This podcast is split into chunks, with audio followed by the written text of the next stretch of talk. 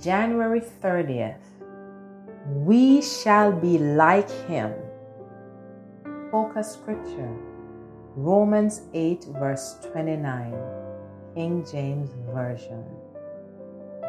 For whom he did foreknow, he also did predestinate to be conformed to the image of his Son, that he might be the firstborn among many brethren.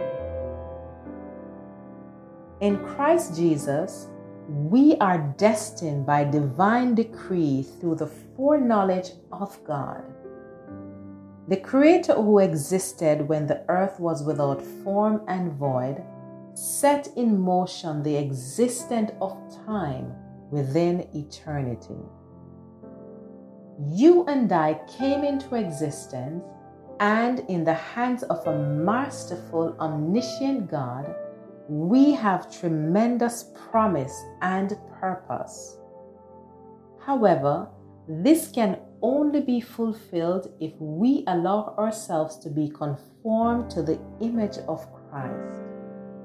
We may not always feel a sense of empowerment and promise while traversing the cyclical nature of life. Genesis 8, verse 22 tells us that as long as the earth remains, seed time and harvest, cold and heat, summer and winter, day and night will never cease. It is within the constraints of time that we exist, subject to the dichotomy of seasons mentioned in Ecclesiastes chapter 3. We are surrounded by birth and death weeping and laughing, losses and gains, love and hate, peace and war. To stay focused and triumphantly weather the seasons, we need to be like Christ. Jesus is our aspirational ideal, our ultimate role model if there arises a situation where we're not sure what to do, we can use Jesus as our inspiration.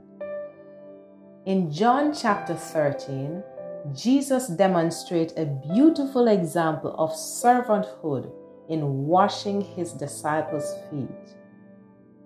In verse 15, he tells them, For I have given you an example that you should do as I have done to you. Philippians 2, verse 6 to 7 tells us that Christ Jesus, though being in the form of God, made himself of no reputation and took upon him the form of a servant. Likewise, in our discipleship of Christ, it is our duty to serve others. When we spend time in fellowship with Jesus through prayer and consecration, we begin to take on his attributes. In Acts 4, verse 13, when they saw the boldness of Peter and John, they took note that they had been with Jesus. In Christ, there is a transformation that takes place.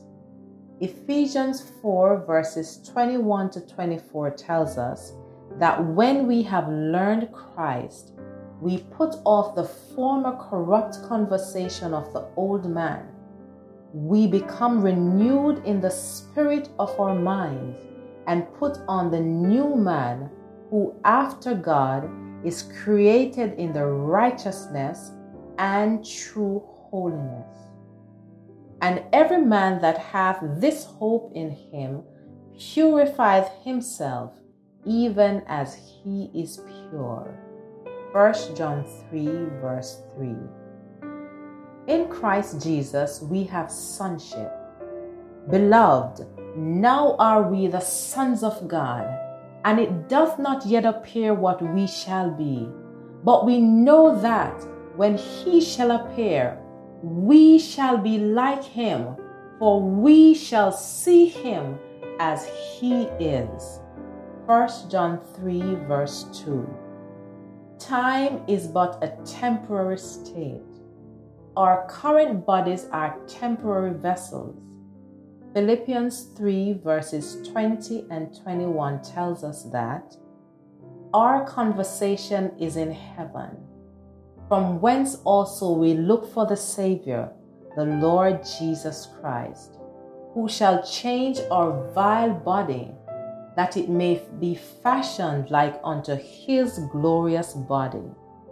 1 Corinthians 15 verses 40 to 58 talks about the celestial body and gives a rapturous and victorious account of the promise of Christ's return.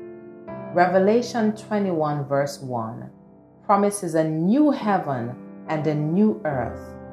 In Revelation 21, verses 6 and 7, God declares, It is done. I am Alpha and Omega, the beginning and the end.